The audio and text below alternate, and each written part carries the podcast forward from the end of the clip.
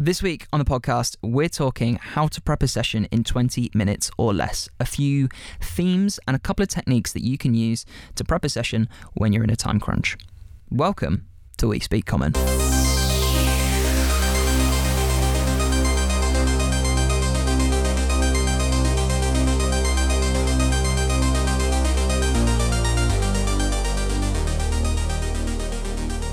Okay, let's do it. Hello.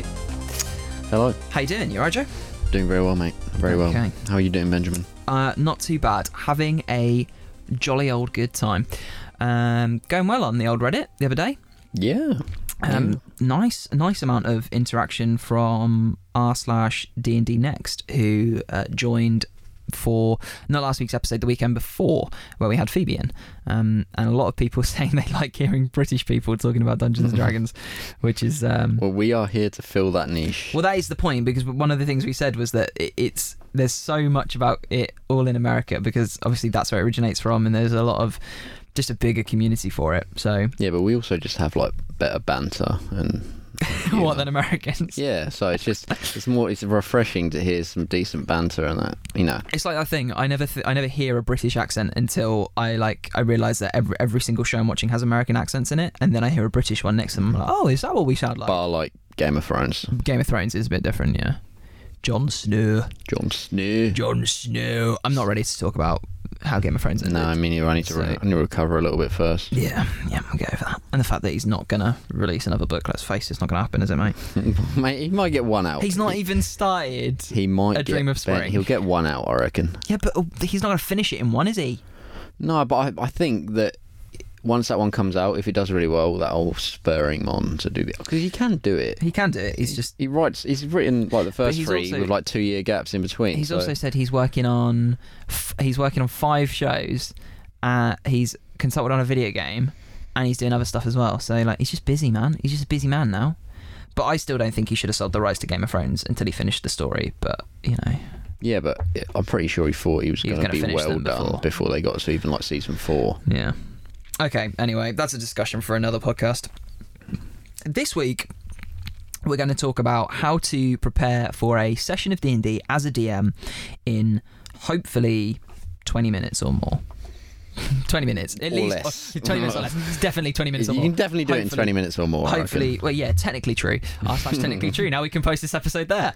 excellent. Um, yeah, ten, yeah. Well, I'm aiming for like 20 minutes or less, but it's probably gonna first couple of times probably gonna come out at about 40 minutes or less. I would reckon. Um, I wanna, I want to just preface preface this with a caveat in that to do this. You have to know your world first. This isn't going to be, I'm going to start a brand new campaign, session number one, I can prepare it in 20 minutes or less. It's not going to happen. No. This is for when your world is realized, you you know the place, you know the lore, you know the background, you kind of know the story. This is for when you've been playing for I don't know, five sessions minimum.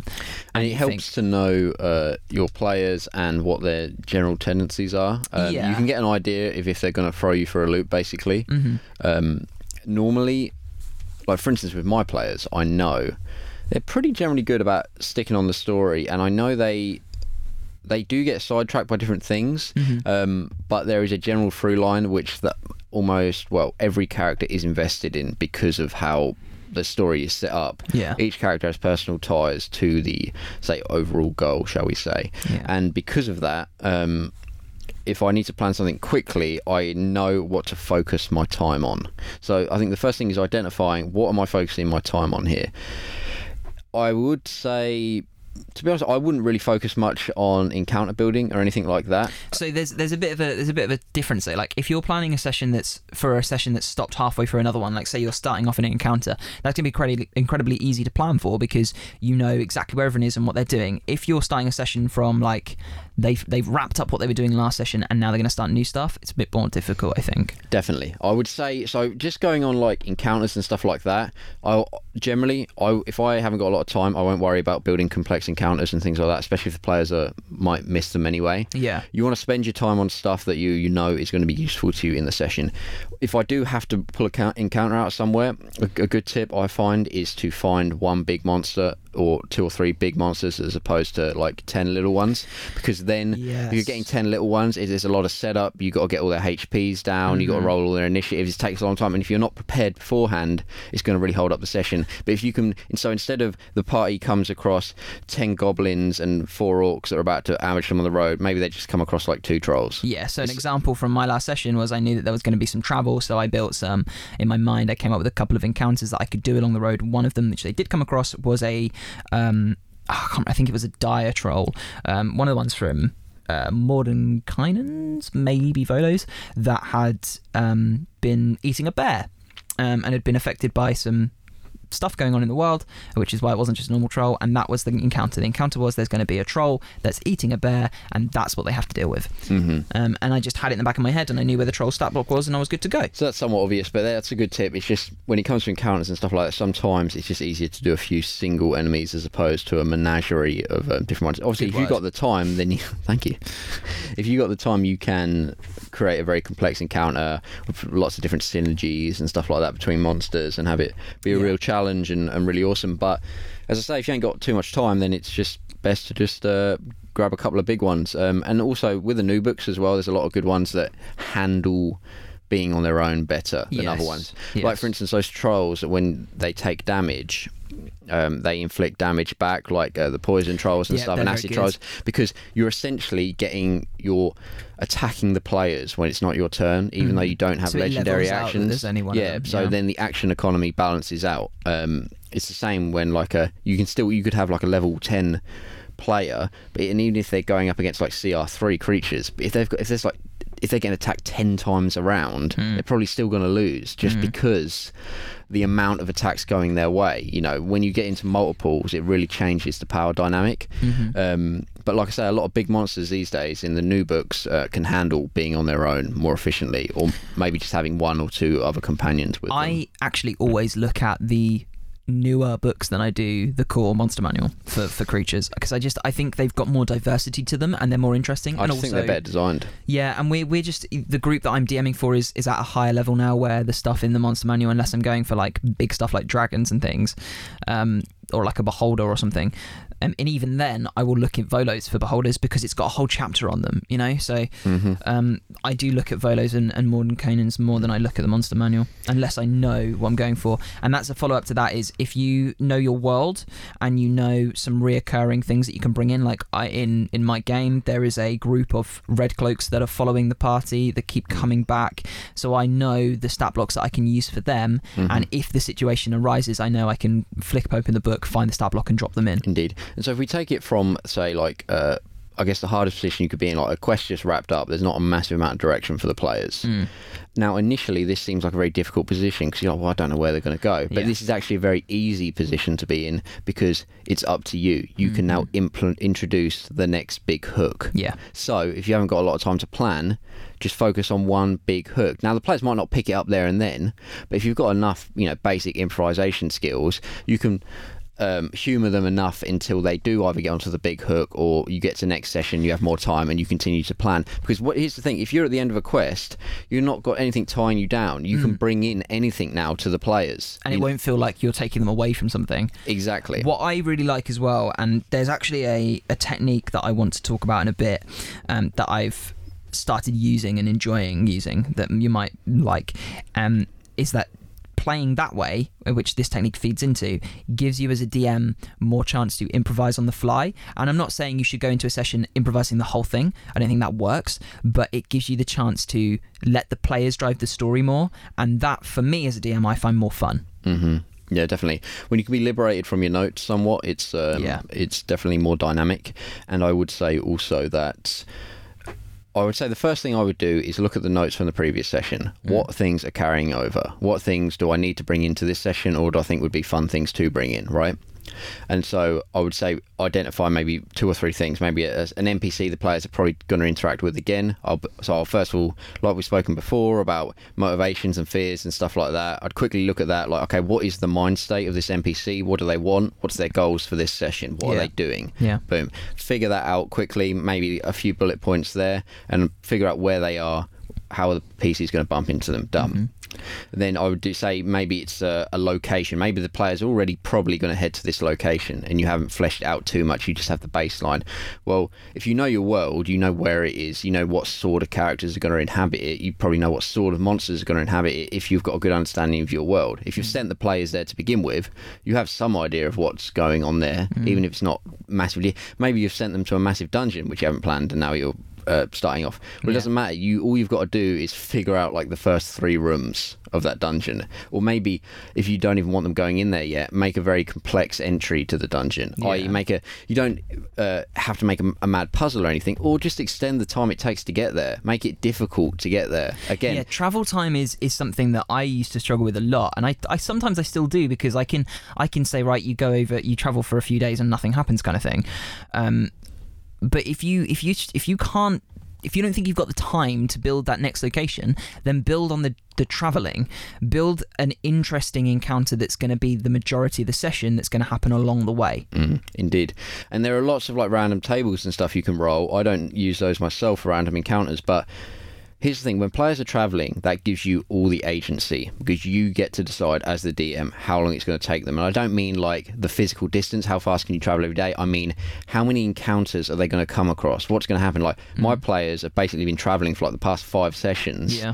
And I could have had them get where they're going in like a session if I wanted, or I could extend it another 50 sessions, you know. Now, we've, spoke, we've spoken about pacing and how that's important that you uh, you pace your games appropriately, but you have the agency there. So Mm-hmm. all you've got to do is think, okay, maybe I've got this thing carrying over. Oh, this thing happened like four sessions ago. I see in my notes here. Maybe I'll tie that back in. Maybe that NPC is going to resurface. Mm-hmm. Maybe it's like an old villain. Like they're gonna they wronged this person, and you know what? I'm going to level them up a bit, and they're going to come back and have this encounter on the road. It'll be a fun like. Maybe it'd be like a comedic break sort of thing from, Yeah. from the rest. Like the bard you spilt your drink on in, in the pub is now coming back with his He's man been following you this whole time. and he's he's like like we're saying bringing out a big monster he's um hired two big um like leaky acid trolls with him so it's this bard and that That's kinda Uh, fun. so you've only got three stat blocks to work with they come out and maybe it's going to be a non-combat encounter the players will probably want to talk to this guy before they instantly murder him because they're going to be confused as to what's going on Mm. um also just little visual things like I, I spoke about in the last podcast how everything in my game starts off with a visual yeah. so, for instance, if your players are, say, so maybe you've got that point, they're in the town. Okay, I'm going to introduce the next big hook. We're going to bring this NPC in, like we've just spoken about. So that's all set up. You, the NPC is going to send them to this temple in uh, the desert, right? Mm-hmm. So, what's the image? Maybe I think the image is um, a large worm bursting out over the sand dunes, like 500 like i don't know maybe uh, a thousand feet away. Yeah. It's not even a combat encounter. They just witness it. but it. the players witness it as they're trudging through the desert. Maybe i'll add a couple of exhaustion mechanics or heat problems they have to deal with. So what happens is is they get there into the desert and then they see this. Now it's taken me no effort at all to put that in. It's like a line of dialogue or and li- it's something they can come back to. they can come back to they can explore it and go push forward um, It's a hook in itself. it's a hook and if nothing else it just builds the theme of this dangerous um, Wasteland of yeah sand. archaic place and so that's just a tiny little thing that i've put in but it might that might take up to 20 minutes if the players are looking at that and then. And one of them like goes investigating. and then one someone goes, okay, what is? Can I roll a history check to see what that is? And you roll it, and then even if you don't know the history of the the large purple worms of the desert, um, even if they roll a nat twenty, you can be like, oh yeah, well, no, they, this is this. Yeah, it's a really strange creature. You think you know what it is. You've heard tales You've of. heard tales of, you know, uh, basic uh, improvisation stuff that we've spoken about before. Maybe they then go over there and it's not there anymore, but it's um, left a large hole in the ground. There's and a dungeon. there's a dungeon or, or something, or maybe there's a, a bunch of skeletons. I've actually got a dungeon for a giant worm in my notebook Oh, that I drew years ago. M- Maybe the players roll a history check there on these people, or a, a medicine check, and you find out, okay, these guys were wood elves. What are wood elves doing out in the middle of the desert? Yeah. And then they, um, I'm just making this up on the fly, and they say, okay, well, I want to know how old they are. And they're like, oh, these bodies are like 400 years old. Mm. Why and, they and like, how did they die? And you're like, oh, it, like maybe they crit on the medicine check, and I'm just going to say their heads exploded. and they're like, how did that happen? Like, surely they would have been eaten or, or, or like pushed through from the worm. And they're like, how? I don't know. Um, and then maybe. The worm pops up again. This time it's only like 200 feet away. Mm-hmm. Everyone has to make a wisdom save, or they take a bunch of psychic damage. And Yeah. you're like, oh, That's just how. seeing the worm Yeah. makes your head explode. Now it's this like weird mythical creature, Is it like a yeah? and I've just come up with that. Like that's just random stuff. Maybe that's have- that's enough. that's enough. But maybe they just see the worm. They go, oh, cool. Okay, we carry on. Mm. Well, it doesn't matter because you've only spent literally 10 seconds writing that down. And it's just something that's there to make the world feel alive outside of the characters. Exactly. Another tip is to just make up a load of NPC names, write them down, and have them. Just, just for those characters that come up that you like, you don't expect to come up. Like you drop in an NPC and they say, "Oh, well, I, I want to go and talk to him or her." Then there you go. You've got a name. Saves you from picking up Xanathars and going through the names in the back. To they know you haven't made up a name. Then Yeah, it's always handy to have it's a good one. have on hand as well. So there's this technique that's been floating around the internet uh, for a couple of weeks that I have started to use that I really like uh, called plot keys. And this is something that uh, works for either a session and I could assume you could do it for a campaign. Uh, I haven't taken it that far. I've not known it that long, but uh, the idea travels. So basically the idea is that you sit down for your session and instead of thinking right they're going to go from here to here. They're going to have to have this encounter this encounter and this encounter. And this one npc is going to tell them this and this is going to show them this and then they'll get to xyz instead of doing that you sit down and you say right i want one or two maybe three things hmm. that they will learn. And the plot key is a think of it as a physical key that unlocks the next part of the story that progresses it onwards. So it could be if you're doing the campaign, it could be that they learn somehow the, the plot key is they learn that the big bad guy it hides out in this part of the world. Okay, so that could be one plot key. Another one could be that um, the bad guy has a henchman who's called Jon Snow. There you go. We were talking about Game of Thrones, um, and he knows nothing. Cool. That's another plot key. Um, and then another one could be that he's I don't know allergic to apricots because that could be a weakness that they can learn about him. Yeah. Mm, Gotta This be is- honest, Ben. This is a weak. I would uh, be somewhat disappointed if that was his weakness. Okay. Well, look, you you can do very good on the fly stuff. Apparently, I can't. We, we Okay, just attach, maybe- we attach the apricots to the end of our arrows. just fire them at him. Mate, that'd be an interesting game. Okay, Well, so yeah. look, right. So there's your three plot keys, I'll take you back, Ben. What I would do as my rogue character is I'd actually diffuse the apricot into a liquid solution, right. which I would then poison his food with in the castle that he lives in. So here, what you've done is you've taken a rather fun weakness and you've actually made it serious. So there you go. There you go. Nothing wrong with your big bad evil guy being allergic to apricots. There you go. Okay. Maybe it doesn't kill him. Maybe it just knocks him out for an hour. Yeah. Boom. Okay. So you've got these three plot keys. And now you have to just make up a way for them to be introduced. So maybe they learn that he lives out in a certain part of the world because um, a group of his lackeys, like his really low down soldiers who are out and about exploring, have notes or a map with an X on it or something like that. Okay. Mm-hmm. So that's one way they could work out that plot key. Maybe they learn it from a nearby village who has had dealings with their gang coming through and they've heard them talk about where they're going to go back. Like, oh, let's go back to base at Farfoot Reach or something. Maybe they find it out because the big bad evil guy makes an appearance and tells them. I don't know. It could be anything. So you've come up with two or three reasons or ways that the plot key can be discovered, and then you just build the encounters around that. So then you end up with three encounters: one where they come across uh, the gang who are camping out, one where they come across um, a village and they talk to NPCs, and one where the big bad guy makes an appearance, kind of in Strahd fashion, and taunts them and then leaves. So what you've done there is one plot key, three ways to find it, three possible encounters that they could come across. So you end up with the three plot keys that you've made with nine encounters, six different ways they could find them, and three plot keys that will progress the story because they will find out where to go hmm. or a way to get in against this guy. The, the general gist of this technique is kind of like what I was saying with bullet points. It's just having a very high level view of the scenario, and you Yeah. can you can fill in the details as you go as you're playing the adventure. Yeah. You don't have to fill in all the details. Like I'm a very detail orientated planner, so I will do that. But you don't have to. Um, But when you don't have the time to do that, when you don't have the time to do that, you can just, like I say, take this high level view. You just get these few points, in, and it and in that in that technique, you can also maneuver them around a bit, you know, to suit what's going on. Mm. And that's what's nice about it as well, because you, you come up with these plot keys and you come up with these encounters, and then what you realize is you've you can build the session around those encounters. Because let's say you've got you've so you've got there you've got a village, you've got a place where some guy's going to pop up, you've got a bandit camp, right? And then you've got another six that you could use, but you don't have to use all of them. So one of them could be a forest encounter, one of them could be a, a seaside encounter, you know. So then your session is built out of locations that they visit. And you just mm-hmm. your players decide where they're going to go but you can drop the hooks for these locations and they decide where they want to go. You take them there. You've got an encounter for that place and then you can build out your your location as well. So you end up with a list of locations of encounters and plot keys that they can find. Uh, and then you just decide whether you want to sprinkle treasure gold magic items whatever around and, and you're pretty much there for the bare bones of the session. And the rest you can you can use off of your knowledge of the world and the story it doesn't have to be as well that in depth. Like it doesn't have to be for the overarching story. You can do this for a one-off session.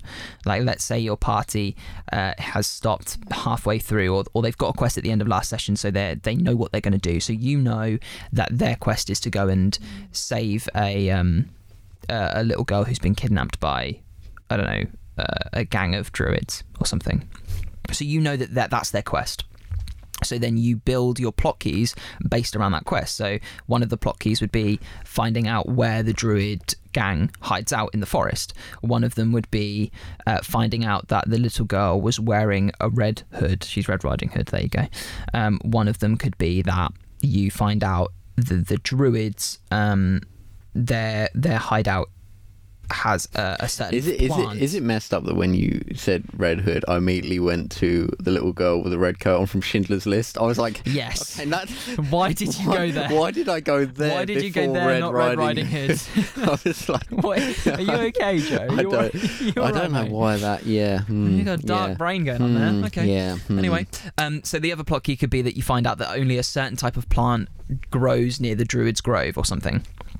And you can find those plot keys by maybe invest, uh, investigating the forest, or maybe investigating and talking to the parents of the little girl who's been kidnapped, and they say she never goes anywhere without her red coat, and you could find the red coat in the forest along the way. You know, so you come out with um, with these plot keys and these encounters for just a session rather than just the whole story.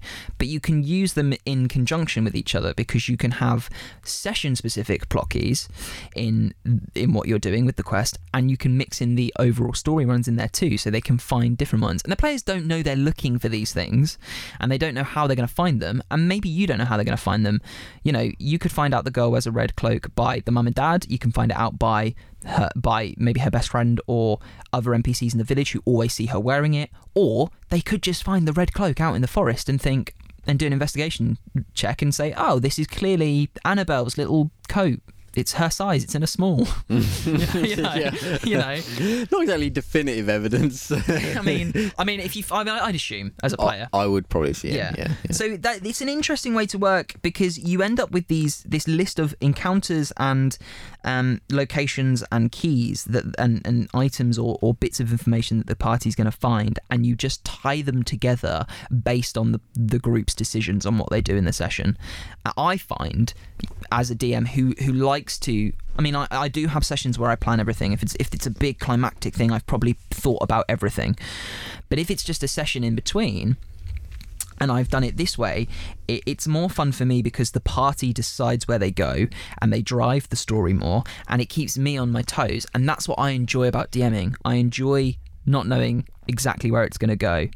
Mm-hmm. I don't know. What do you think? Yeah, no, I agree. I mean, I'm oftentimes I have to reel myself back from being per- possessive over the story and uh, hyper detailing every plan because uh, it does create rigidity, and I think that. Um, you know, there's a, a balance in all things, um, as Thanos would say, and that we we need um, flexibility as well as a decent plan, um, and that's why. I th- you know, going back to Game of Thrones, uh, old George R. R. Martin is not really uh, too heavy of a planner. You know, he just sees how things progress. He is a he is a story planter. Yeah, exactly. And so I've talked That- about this a lot recently. that's a good way to to go. To be honest, it has its, its pros and cons. Like I say, you're not going to get in this sort. If you to do this sort of planning every single session, you're you're not going to get um, necessarily the big huge payoffs that you want because you're not going to be able to set up things in advance you're not going to be able to foreshadow stuff because you don't really know where it's going definitively Yeah. so a, a mixture of this stuff is good but in, every now and again to throw in a session like this where you're just going to really fly by the seat of your pants a bit is good and it keeps you on your toes as a DM as well. yeah, and it just adds variety for the players. You know, the players will feel when they've got this extra agency, Mm. you know, and things are, are going right. And, you know, if, if like, if when I see Ben's doing this sort of thing, I, I really like to play up as a character and, and do difficult things. Yeah, you're you're a I, dick. I'd ask him things like, you know, Ben, what's the what's the, the family lineage of this, this character we've, But, just, like, we've just come across? Here? Some of that stuff I will know because I know my world, and some of it I won't. One thing I do, which is very different from you, you plan your your world a lot more than me. When I created Esteroth for my homebrew, I mapped it out and I built out regions and I built hierarchies and populations of, of control in different regions and the alliance and stuff like that. But on the actual physical map, I plotted locations. So I plotted my, I think, six cities. I plotted my myriad of, of smaller townships and then a couple of locations like there's an island um, for the dragons that's built into the story there's an island for this this old library and there's a, there's this tower called the tower of the deep that are all on the map but the rest of the stuff the town of Piddywinkel that you you visited last session is a town that I built and placed where I needed it. So it's not marked on the map, which is helped because the map that the characters have in game is a regional map anyway. It's not, it only shows the main through roads, it doesn't show all of the side roads and things. So it means that when I'm planning sessions, I can come up with locations and drop them where I want them and need them and flesh out the world, even though it's fleshed out a lot anyway, and I know these places exist because they're not marked on the map. I'm not ironclad to where I need them, which is nice, and it's it's quite free and fun to work with. Well, that's just like it's like kind of like a basic DMing thing, isn't it? Of you know, you you don't be rigid in your own planning. Like I am Mm. to to some degree. You know, like. And you do need to be to some degree because to make certain locations interesting and feel real and realised in the world, Yeah. they need to have roots in the place that you create them. You Yeah. know, you can't then if you if you can uproot something and drag it somewhere else, uh, uh, uh, sort of you know the drop of a hat, it's going to be less um, Impactful. say impactful and realised Yeah. in the world because I've you know. But you do need that flexibility at times as well. Yeah, so that's especially why- with certain encounters and stuff. like my cities and my my like known locations as I refer to them are are built and rooted and they have history but my extra towns and provinces and provinces and things that I drop in they have those connections and they have and I and I know based on where they are on the map the kind of environment that they have but the rest of it is kind of loose and free and fun to play with and uh, like like you say you like to play up as a character when when you know I'm doing this kind of spitballing stuff. But that's that's what keeps me on my toes, and that's what I enjoy because some of the stuff you ask me, I will know. And if I don't know something, I'm not going to pretend. I'm not going to. Sometimes, if it's something small and simple that I know is not going to cause me too much hassle in the future, I will come up with something and I'll plant a seed there, and then I'll write it in my notes as I'm playing, and I'll and I'll go back to it. But if it's something that's small and inconsequential. Uh, no, sorry. That's if it's something small and controversial. If it's something big and I know I'm going to need to think about the answer, I will just say to you, like, okay, I don't have an answer for that right now. I need to look through my notes. I'll need to tell you later. And that's And that's the nothing illusion was wrong. broken that day. No. He was no longer a god. No, just a mere mortal. There's nothing wrong with doing that. Yeah. All right, there is nothing wrong with doing that. No, there's not. Although I, I would never spill. The, I would never tell the truth like that. I would, I would, lie to the bitter end, even if it's obvious. Yeah, but I mean, I don't I don't say to you I haven't written anything. I just say I don't have that on me right now. I'll get it for you later. hmm I'll say I know. I say I'll say you know I I know what I want to tell you, but I want to make sure it's right. And there's nothing wrong with that. I think.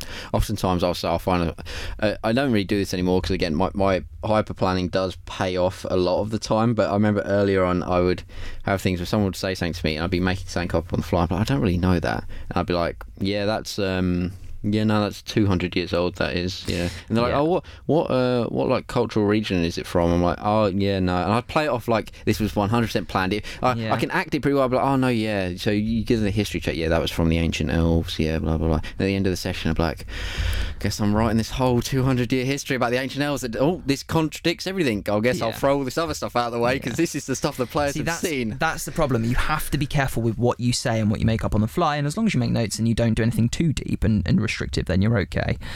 Um, and I think I think that's where we differ in our styles, though, and which is which is good for for this Content, really. yeah. for content. Um, and there is nothing wrong with either way. It's just a different way of doing it. At the end of the day, as long as you're all having fun, it doesn't really matter. Mm. Um, so in in in game terms, next session that we play, you guys are you've you've pretty much told me you're going to go and investigate this dragon that you saw in the distance taking down an airship. So you kind of know the rough idea where the airship went down, and you know that the, they were fighting the dragon. The dragon was there, and you're going to go and investigate. So I know by the time you get there, the dragon's probably not going to be there anymore.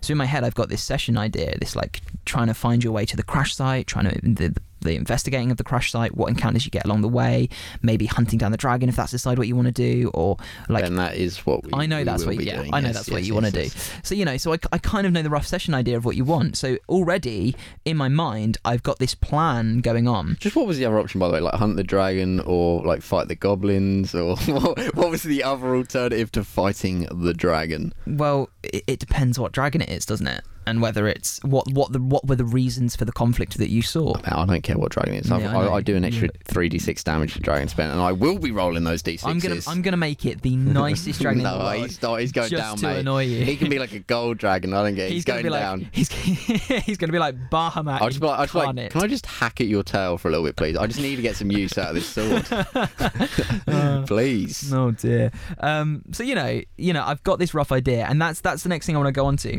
And kind of what I said at the beginning to you, Joe, is like you kind of have to know your world. One pro to being able to prep quickly is living your game 24 7 Yep. and some people will tell you that's not healthy but joe and i will tell you that we do it all the all the blooming time. I'm in the shower and i come up with an idea. I'm eating breakfast. I'm, I'm on i'm on air at work. I come up with a d&d idea and i'll open up my google docs and start typing I I either get them in the shower or just as I'm about to fall asleep, that's a pain which is annoying because I don't have to get out of bed and write it down. I have to, otherwise it's gone. do you know i once I've I risked once, it to the uh, morning and it's always gone. Yeah, I once woke up at like two in the morning uh, from a dream, and I thought it was incredible, and it was a way to like put this fun little spin in this place that I'd built, and a fun little like comical break, and it's basically like a ghost house that was that was based around a former session that, that the party had been through, and it was going to be really fun and interesting, and I, and in my mind, like I I was DMing the dream, I was DMing the session. And I remembered everything, and I remembered the notes, and I remembered the party's reactions. I was like, "That's great!" And I started writing notes on my phone. But you know when you're half asleep and you write like you write down notes, I woke up and it didn't make any sense. so I was talking to Phoebe about it and I was trying to remember it and I was like telling her and she was like, "Yeah, that sounds kind of cool." And I was like, "No, but there was more." And I ended up ditching it because I couldn't remember it. But That is Yeah. devastating when that happens. devastating. But if you're if you're thinking about your game or you're thinking about your stories, like if you're that into D and D, you're you're doing it naturally anyway. Um, if you're enjoying it, and if you're, if I mean, if you're listening to a D and D podcast in your spare time, you're probably as obsessed with the game as we are, and you're obsessed with Mm. storytelling as we are. So you're probably thinking about the game anyway. And if you come up with an idea, jot it down. I've got so many old notes on my phone from from like ideas and session plans and things. Have it, I, I used to carry a notebook around with me, and I and it, when I was bored, I'd draw a dungeon. I'm, You know. I'm, I'm literally checking my notes right now to see if I still have some. I, what- I might have deleted them because I think I moved them to my. Uh, okay. Go on. Do you know what I have? I have two ones. I don't even know what any of these are about. I've got one titled D and D Giants War. That's I've got, cool. I've got another one called The Counselors. so, okay, I've got one about the ancient history of Novenia and it when it was ran by the um, the elves. How uh, essentially their uh, government structure on Sorry, here for some reason. Most important note on my phone right at the top is uh, the toilet code that you get on the receipt at Costa, so that I don't have to buy something to use their loo. Do you know, I I have one for the podcast here. It's just making myself laugh. sorry, Um, obnoxious. oh yeah, I've got a note on here uh, called podcast tips, and uh, because I remember listening to a pod, uh, one of our own podcasts back Yeah. a while ago, and Yeah. it just says stop umming and erring. I don't think I've improved um, there just yet. Okay, so I've got one here that says it's one of our characters is, is an Aasimar. So I've got uh, Wes dash Dava dash and then some notes. Um, I've got it. It just says dragons, famous ones, names, stories, etc. Info brush up for you, Ben. and then I've got uh, a bit about Galahad's mother written there. I've got another one that says. Um, uh, the return of the curse of Strahd, which has had, it's just got some uh, like a session plan. All these there. notes I'm I'm reading them now, and they're like the ramblings of a madman. Yeah. Seriously. Yeah, yeah. Like they don't D and D world notes. So half of these will have will have like don't exist anymore. Um, an Aasimar NPC that accompanies the party. That didn't happen. Uh, each main city has a specialist wizard, which did happen. Um, diplomatic arguments between alliance cities and loner city. loner city. that was my note. Uh, ne- necromancer trying to perfect his technique before reviving his dead wife. I've got that one in there. I've got a cool one. So I'm just reading these now. I have what chair each of the government officials of this ancient elvish city sits on. The wizard sits on a chair made of crystal. The This fi- is cool. The fighter sits on a chair made of weapons. The whisperer slash watcher, so the original watcher, sits on a chair made of obsidian dragonstone. And the cleric sits on a chair made of wood. So I've got a note Cleric here. sort of gets uh, shafted on that one. I have a be note here, right, that just says straw bear. Right. okay, okay. right, which is based off of a uh, a festival that happens in Whittlesey. Is it Whittlesey? I think it's Whittlesey. Ben, why are you asking me like I know? Right, I'm asking myself. Sorry, it's one of our players lives near this place, and um, it, there's a festival that happens there called the Straw Bear Festival, and basically it's an excuse for everyone to go out at 9 a.m. and do a pub crawl, and in the middle of the day, every, it's really like this is this is a, a farm village, right? So people wear like black paint on their face. I do not. Um, I do not atone to No, that. Let's just clarify that. And at We one are point, at, PC. at one point the um during the festival there's like a parade and there's like morris dancers and stuff and at the front of the parade there are four people one in dressed up in bear costumes made of straw and one of them is a big bear one of them is a mummy bear one of them is a baby bear and i think there's two baby bears like a slightly smaller baby bear and a bigger baby bear and they walk around and dance and people like cheer and film it it's weird i don't know why i've been once or twice it's a good excuse to have to drink beer all day basically. And um and it's, it's usually in the summer so it's a like nice like long day so you drink for like f- seven hours or something stupid and then you have lunch halfway through. Um but i've written that as a note because i had a plan for my d&d world to build the festival in one of the villages but the straw bear wasn't going to be a person it was going to be a construct that went on a rampage. Yeah. I like it. so that's a note. But the thing is all i've written is straw bear but i remember it. So that's fun I've written Kubo and the Two Strings as well because I really like that movie. just random note. Yeah. Uh, I've got uh, I've got a really explicit one, but I don't want to tell you that one.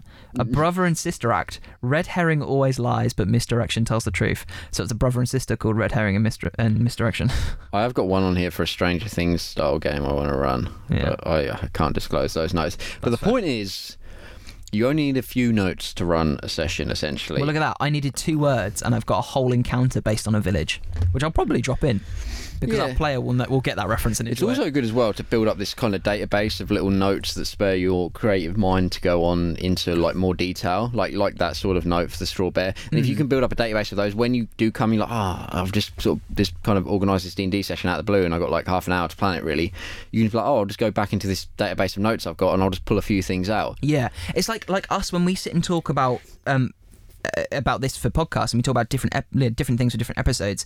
The amount of times we've sat and come up with a string of ideas that I really enjoy um, impresses me. And Warthog, just- mate, Warthog will be Warthog needs to happen. That has to happen. Um, but just us talking about it is uh, it, gets my you don't know, going. Warthog is our like sort of one shot slash like five session. Um, It's like really essentially one shot. um, Harry Potter esque Hogwarts adventure. That's where the name Warthog comes Yeah, from. it's an episode. Go back Uh, and but it's kind it. of it's uh, incredible. It's like a like a bizarro version. It's- of it is.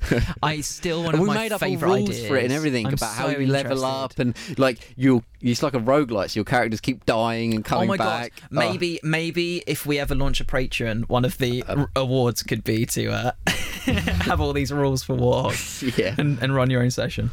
I don't know. We'll have to get around to making it at some point because that would be. I think great. we should. I think even if we do it as a one-on-one at first to test it out, like we we can build it together, you and I as DMs, and then you can run it for me and I can run it for you, and then once we we've perfected it, we can run it for a group and Or like we run report it back. simultaneously. Well, that's what James and I are gonna do. No, but I mean, at the same time, That's what James and I are gonna do. like we're both behind the DM yeah, screen. I think it's an incredible idea. I think we should do it. We just need to find the time, mate. Yeah, He that would be says, great. seeing as we don't play often. no, Uh, we just sit here talking about it instead. yeah.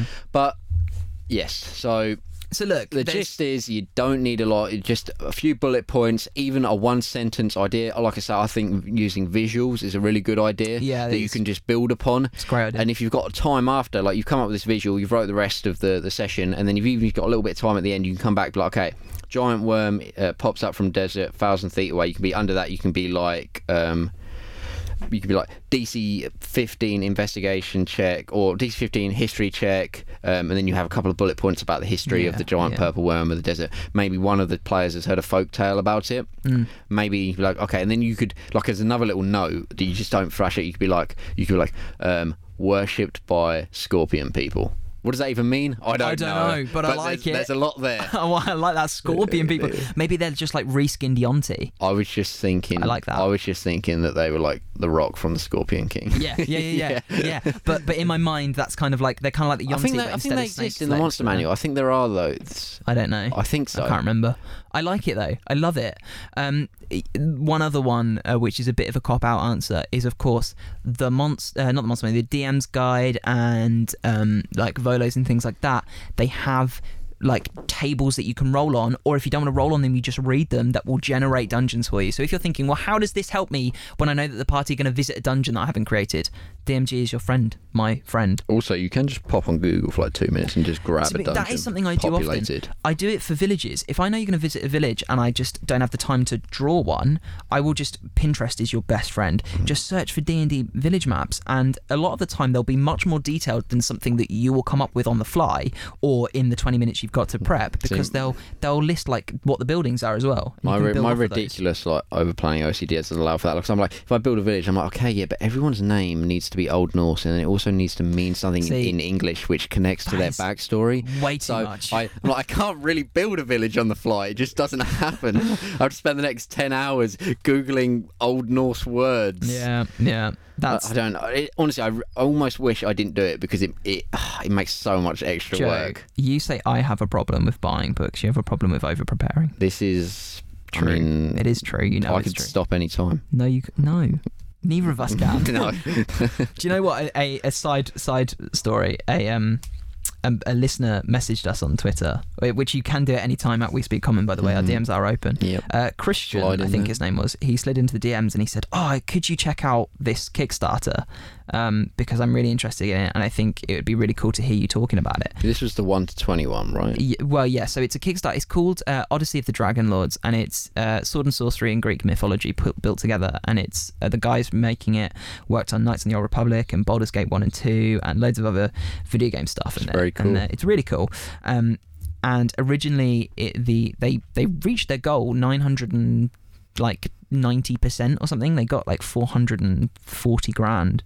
Um, they did an incredible, incredible Kickstarter, uh, but it's it was originally going to be levels one to ten with extra content for their stretch goals. They met, met all of their stretch goals, so it's now levels one to fifteen with fifteen plus level content, and um, like they're they've got new subclass options. It all goes along with the 5e rules and classes and things. But they've also got this interesting thing called epic paths, which build to the story. Um, Google it, Odyssey of the Dragon Lords. I ended up backing it because I have an issue. I have a problem. Mm. And just by being told about it made me want to back it. However, I'm getting um, the digital copies, the physical copies, and a DM screen. So that's going to be fun. It does sound quite Um, good though. To be fair, I It's going to be really interesting. It's like the the theme of it was like Jason and the Argonauts and Odyssey and that I kind of stuff. that. I love that. So um, I'm they- they're set to release the digital stuff in July. That's what they're aiming for, and then the actual physical in September. So when July rolls around, I can give you guys. Hopefully, one of our campaigns will have come to an end by then. I can give you guys like the player's guide to to have a look through and build your characters, and I can start reading the book. But and it's one of those games where it's all um, sandbox as well. So like, if you find a dragon, go ahead, mate. There's a dragon there. Our games never end though. We just make more games. Yeah. is the issue. That is the issue. And my my one my Because we that- never want to let a character go unless it gets to twenty. We, We never wanna- like we had that one shot of like that dragon one, and we've played like five sessions of that to get it to twenty. yeah. When that was supposed to just be like a level 16 one shot. Now we're I all level nineteen. I know, I and know. it's just we've uh, got two more sessions of that left, but we only do that one at like birthdays because we play play it for like nine hours straight. yeah. That so that that that's is- kind of okay. It's a special one. that is a special one. But like with my homebrew, you're nearly at level ten, and I can either let a character go at level ten or I can let them go at level twenty, and you're going to go past level ten Yeah, for sure. I don't think I can let Galahad go. But um. Christian, if you're listening, I hope you still are. Uh, thanks for dropping into our DMs. I, I, y- you've, you've made are me you spend having a stroke? some, some, some money. yeah, I am. toast. I can smell He's- toast. He's overwhelmed with emotion. Impending doom. Um, I backed the Kickstarter, so we will talk about it in the future when it's when it's released, and I've had a chance to read through it. Because what will be interesting, I think, for most listeners outside of those who want to play the game, is that the the epic paths in the player's book, which give you like more enhanced backstory things, is really interesting. You can actually get the player's guide for free. Uh, it's not the complete version because they have got new stuff through the, the Kickstarter through stretch goals, but it it gives you some epic paths to look at. And So what are these? Like these are like just background. yeah, so it's kind of like say so there's some for if you're visiting the world as a new person or if you're built in the world. They have like story um history stuff. They have these characters called dragon lords who in the story like rose up and So it's kind of like uh, Dragon Age Origins, where they like you pick your origin Yeah, story, kind of, yeah. beforehand, which Yeah. is kind of cool. um and so like they have quests like one of them might be that you have to fulfill a prophecy or you have to find a certain magic item or and they have like two or three quests kind of like in your game you know how you come up with these bonds that gain you more experience it's kind of like that That's kind of cool. but they're they're in, intoxinated into your intoxicated is not a word uh, uh, integrated into your yes, um, your backstory, and it's it's really cool. So we will talk about that in the future when it's released, and we've got a chance to go through the rules. Um, so thanks for that, Christian. I have bought it, and I will be running it at some point. Christian, you need to stop enabling these people. we need to cut them Is off. Christian? I'm hoping his name's Christian. I'm going to check. We need to cut them off and uh, you know just go cold turkey. Uh, don't don't do that. I want mean, I books. really want to finish a game at some point. I, cause I, I, Well, I don't think I've. I, One trying to think. I've never actually finished a D and D game. I don't even know what that means. Uh, I have. It's fun. Yeah, What? Christian. He uh, listens from the The the from New Jersey. New Jersey. He did think I was called Dan though. Bless him. It's all right. I told him. I corrected him. Um, Cool. Yeah, we we will finish a game. That was one of the things I didn't want to buy it if if it was just going to go on the shelf and we are going to use it. But Well, I've only got two adventures to run. One of them is Waterdeep, which is coming up in two sessions, and the other is Tomb of Annihilation, which uh, will happen. and I really point. want to play that one. I really want to play that one. Although I, I really want to play a wizard as my next character, but, But I not in- can't help but feel the optimization of playing a cleric in an undead adventure like Tomb of Annihilation because you can turn the undead, Ben. Yeah, I know. They're made for it. I know, mate. I know. So my optimization and my desire to play a wizard are sort of clashing right now, but I think I will probably go with a wizard. well, for Tomb, Hmm. that'd be interesting. Yeah, Do you want to start at level one or three? Might as well do one, I reckon. Yeah. Although I really don't want him to die, but one. Well, level I've one, only been thinking about this character three- for like two years. So. Levels one to three are set in the in the port town of Port Nyanzaru, so it's kind of it's kind of okay. Yeah, that'll be fun. I mean, wizards can't suck at level one, but I'll get I'll get by. Yeah, but there's like social stuff you can do Is to there up. opportunity to find and add spells to my book in this adventure? Because if we're just trekking through the jungle, not really, I Uh, presume. Uh, yes and no, because when you're trekking through the jungle, you can run into the Red Wizards of Thay, who you can kill and steal their wizard books if you wanted to. Because Um, I really I like. By the time this character gets to like level ten, I want his wizard book to be thick That's what I'm doing with, with- Warlow. with two C's, Ben. Yeah. Thick. Thick. Yeah. Mm. Yeah. That's kind of when I'm a wizard. That's the one thing I want to do is like find more magic. Well, it's like a mini game in and of itself. Like How just how many spells Gotta can you get in them this book? Yeah, Yeah, exactly. yeah. It's like a little Pokemon game. I've got to the point now where my spell list on the front of my one-page character sheet is too small. So There you go. yeah, that's that's the dream. Um, just become How? What level's Orlo? four. Four. Hmm. Mm. And in Waterdeep, you can buy spells. What, what's your third level spell slot's going to be? What are you going to get? You're going Uh, to get a cheeky hypnotic pan, cheeky fireball, I probably will get fireball because I've got like five fire spells now. bit of a naughty slow, bit of a Um, naughty slow in Probably will get a slow. That'd yeah, be a good one. it's a good one. I can't think what other. Off the top of my head, I can't. Don't get haste. Not worth it. No, not worth it. not I'm not. I'm it. not about buffing other people. No. About looking after myself, one and only. Yeah. Yeah. We've gone off the tangent, We but have. um, I think there's a lot there for you to prep in less than 20 minutes. I hope some of that rambling can be used to good. And we've also just told told you that we're going to be talking about some cool epic path stuff for characters at some point. I'm, I'll send Mm. It's like you an after credit scene. It like it hypes you up for the next film. You but know. you don't know when it's going to come. no, you don't. I will.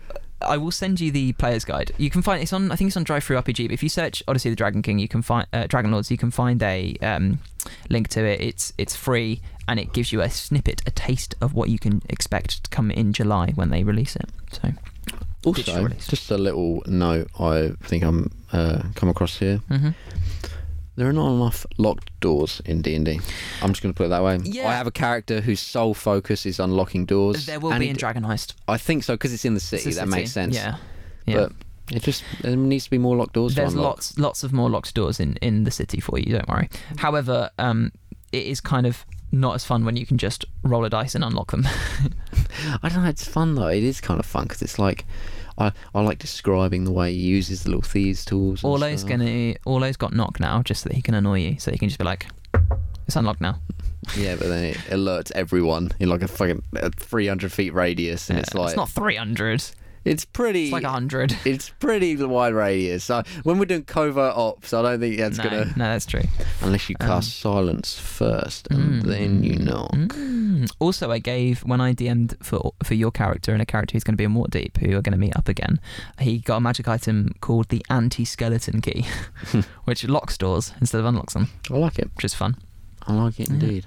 Okay. Um, well, look, we're gonna we're gonna go now. I think. So hopefully you've got something there, and you can prep in under twenty minutes. Uh, and you with practice, you definitely can.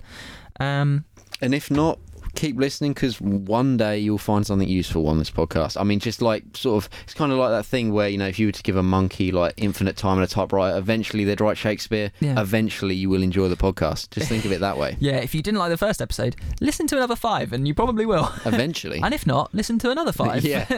until you're up to date, and then you're addicted. yes. Yeah. Uh, if you want to get involved, if you want to chat to us, we are on Twitter at We Speak Common, and uh, of course we have the email we speak common at hotmail.com. Slide in there, give us a little cheeky winky face. We love that. The DMs are always open. Mm. All right, cool. Thank you, Jay. No worries. See you later. Goodbye.